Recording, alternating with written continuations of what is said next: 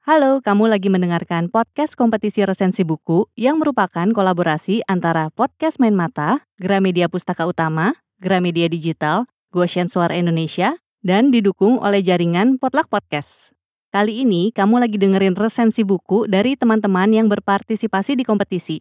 Selamat mendengarkan!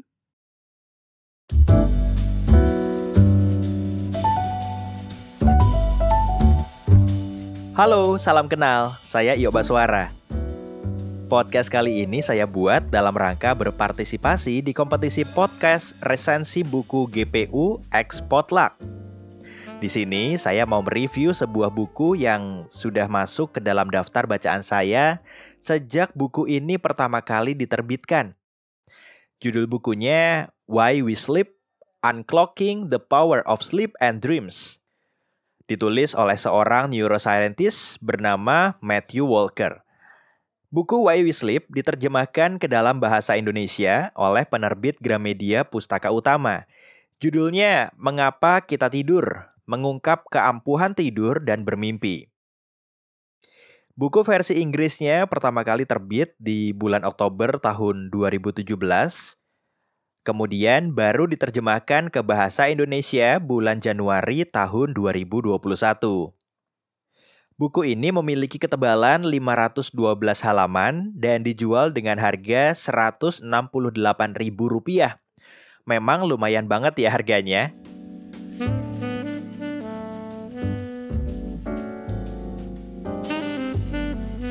Sinopsis buku Mengapa Kita Tidur seperti ini. Tidur adalah salah satu aspek terpenting dalam hidup, kesehatan, dan rentang usia kita. Tapi, masyarakat abad ke-21 sering kali mengabaikannya. Konsekuensinya menghancurkan. Setiap penyakit utama di banyak negara, Alzheimer, kanker, obesitas, diabetes, memiliki hubungan sebab akibat yang sangat kuat dengan kurangnya tidur. Sampai baru-baru ini, sains tidak memiliki jawaban untuk pertanyaan mengapa kita tidur atau apa manfaatnya atau mengapa kurang tidur sangat merusak kesehatan kita. Dibandingkan dengan dorongan dasar lain dalam kehidupan, makan, minum, dan bereproduksi, tujuan tidur tetap sulit dipahami. Dalam buku ini, Profesor Matthew Walker mengeksplorasi 20 tahun penelitian mutakhirnya untuk memecahkan misteri mengapa tidur penting. Dengan mengamati semua makhluk dari berbagai penjuru dunia, serta melakukan penelitian besar pada manusia, mengapa kita tidur, menyelidiki segala sesuatu mulai dari apa yang sebenarnya terjadi selama tidur REM, hingga bagaimana kafein dan alkohol memengaruhi tidur dan mengapa pola tidur kita berubah sepanjang masa. Mengubah apresiasi kita terhadap fenomena luar biasa yang melindungi keberadaan kita. Nah, kenapa saya tertarik banget baca buku ini? Selain emang buku ini masuk dalam daftar New York Times bestseller, buku ini juga direkomendasiin sama Bill Gates. Seperti yang kita tahu, Bill Gates kan setiap tahun selalu merilis buku-buku yang dia rekomendasiin untuk orang lain baca. Nah, waktu tahun 2019 kemarin, beliau merekomendasikan buku ini. Dan sepertinya gara-gara itu juga penjualan buku ini jadi makin melejit. Pasti kita udah sering lah ya dengar atau baca artikel yang bilang seseorang harus tidur cukup 7 sampai 8 jam sehari. Tapi kemudian pada prakteknya banyak juga orang beranggapan kalau kebanyakan tidur tuh ciri-ciri orang pemalas. Belum lagi kebiasaan orang-orang yang kerja di advertising yang menganggap kalau lembur makin malam itu makin produktif. Untungnya sih sekarang anggapan itu udah mulai berkurang ya. Walaupun yang lembur mah masih tetap banyak juga. itu baru soal tidur malam. Gimana kalau tidur siang? Wah, orang-orang yang suka tidur siang mungkin dianggap lebih pemalas lagi ya. Kecuali di beberapa negara di luar, kayak Jepang misalnya. Udah mulai mendorong karyawannya untuk ambil waktu buat tidur siang. Tapi di Indonesia sini, sepertinya masih belum dijadikan kebiasaan. Soal tidur siang ini juga menurut Matthew ada benefitnya banget. Dia menuliskan kalau tidur siang bisa membantu ningkatin banyak aspek di otak kita. Misalnya, kreativitas dan juga kekuatan untuk mengingat. Mungkin ketika melihat judulnya, kamu akan berpikir, ini penulisnya kenapa sampai bikin satu buku tebel tentang kenapa kita harus tidur sih? Bukannya informasi tentang pentingnya tidur udah banyak disampaikan juga di berbagai media. Dan info yang disampaikan ya itu-itu aja. Sesuatu yang mungkin kita udah tahu. Kalau tidur cukup ya memang berpengaruh ke kesehatan. That's it. Tapi pada kenyataannya, terlepas dari udah ada banyak artikel berseliweran di internet, tetap aja orang masih mengagung-agungkan begadang. Terus ada aja orang yang menganggap orang yang tidur cepat itu orang-orang lembek. Makanya, di buku ini Matthew merangkum hasil penelitiannya selama 20 tahun tentang pentingnya tidur supaya orang juga semakin sadar kenapa tidur cukup itu penting banget. Penelitian yang dibahas di sini juga bukan cuma penelitian milik Matthew, tapi juga dari ilmuwan lain.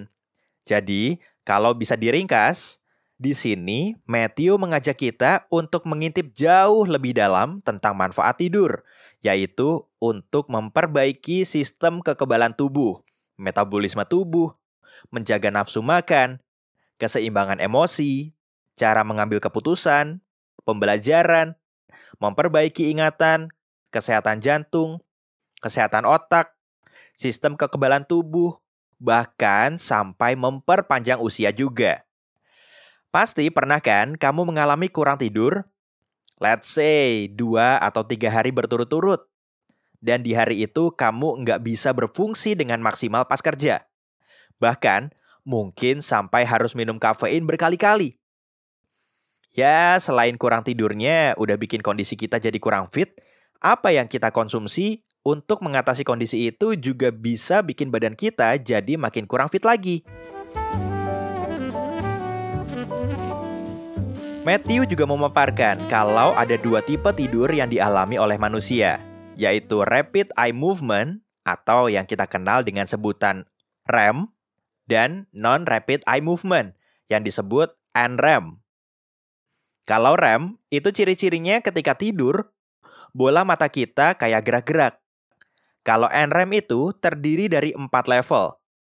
Ada light sleep di level 1 dan 2, kemudian deep sleep di level 3 dan 4. Singkatnya, proses tidur kita diawali dengan tahap REM dulu, lalu masuk ke NREM level 1, level 2, level 3, lalu level 4.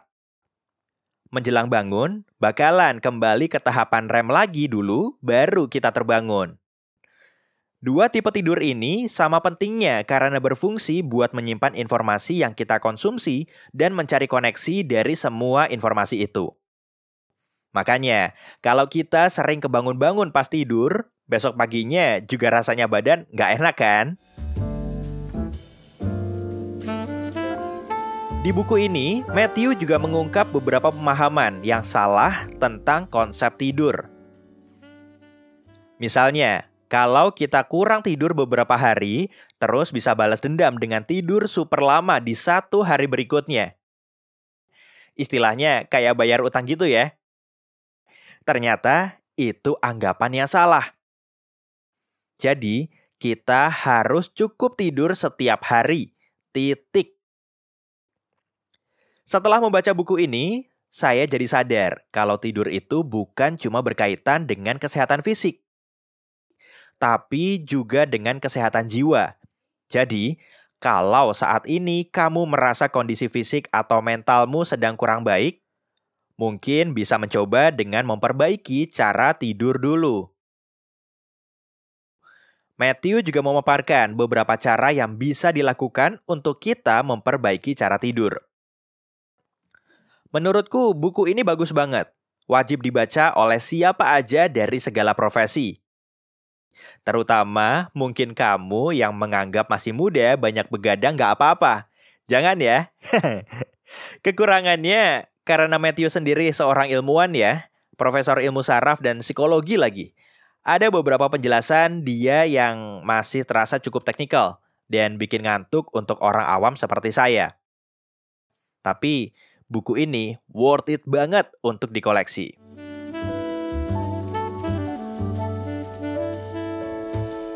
Itu aja rekomendasi buku dari saya kali ini. Terima kasih buat kamu yang udah dengerin.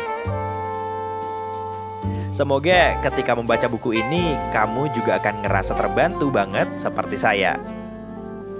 Sampai jumpa lagi. Yuk Baswara, signing off.